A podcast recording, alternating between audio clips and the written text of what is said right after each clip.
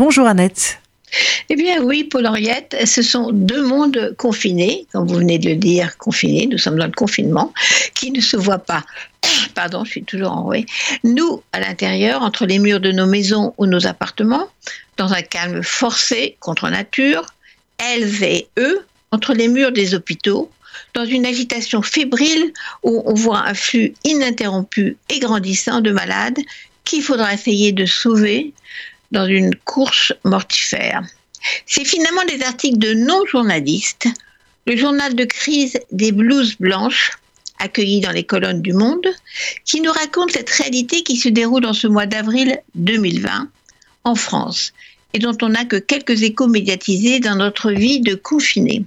Ces paroles de blouse blanche dans la tourmente, une quinzaine de soignants, contredisent le discours très rassurant à la même heure du Premier ministre Édouard Philippe, qui répondait aux questions des députés et semblait maîtriser la crise du coronavirus.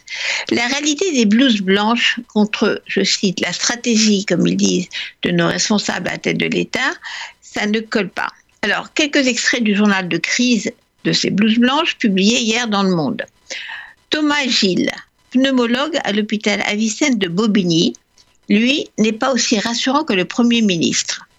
C'est de pire en pire, écrit-il. On ouvre un secteur Covid aigu ou post-aigu à peu près tous les jours et se remplit instantanément. Tous les services d'hospitalisation conventionnels, la réanimation les urgences sont pleins à craquer. On a franchi un cap dans la saturation. Hier a été un tournant dans notre service. On a dû ventiler avec une machine et un masque trois patients dans notre salle dont un jeune de 21 ans. Outre les machines et les masques, ce qui nous manque, c'est de la tuyauterie et des pièces de raccord. Hier, un chirurgien plasticien de l'hôpital s'est proposé pour aller récupérer des masques de plongée Decathlon et fabriquer des raccords avec son imprimante 3D. François Cornelis, médecin radiologue à l'hôpital Tenon à Paris, parle aussi de plonger son masque. Il y a une routine dans le pire qui s'installe, écrit-il, et tous les jours, on n'en voit pas le fond. C'est un petit peu comme si vous plongez, vous plongez, vous plongez, et le fond n'arrive toujours pas. Les radios, c'est devenu fou. On se rend compte que le scanner est un outil assez performant pour détecter la maladie, donc on en fait de plus en plus. Pour vous donner une idée, on est passé dimanche de deux scanners par jour à 70. Le nombre de patients croît mais les moyens sont toujours les mêmes. Cette semaine, on est arrivé au point où on commence à être à la limite. On est en train de se dire que de toute façon, on va tous être en Covid, donc autant faire avec. Tous les récits parlent de points limites, brouillard, saturation et parfois de peur. Hier encore devant les députés, pour justifier que la France n'ait pas assez de masques protecteurs contre le virus, le Premier ministre a répété que selon l'OMS, l'Organisation mondiale de la santé, il n'y a pas de preuve que le port du masque dans la population soit utile. Ok, pourtant, le maire de Los Angeles vient d'imposer à tous ses habitants de sortir masqués à partir d'aujourd'hui. Qui a raison? La France ou la Californie? En attendant, un peu de rêve californien avec le fameux California Dreaming des années 60.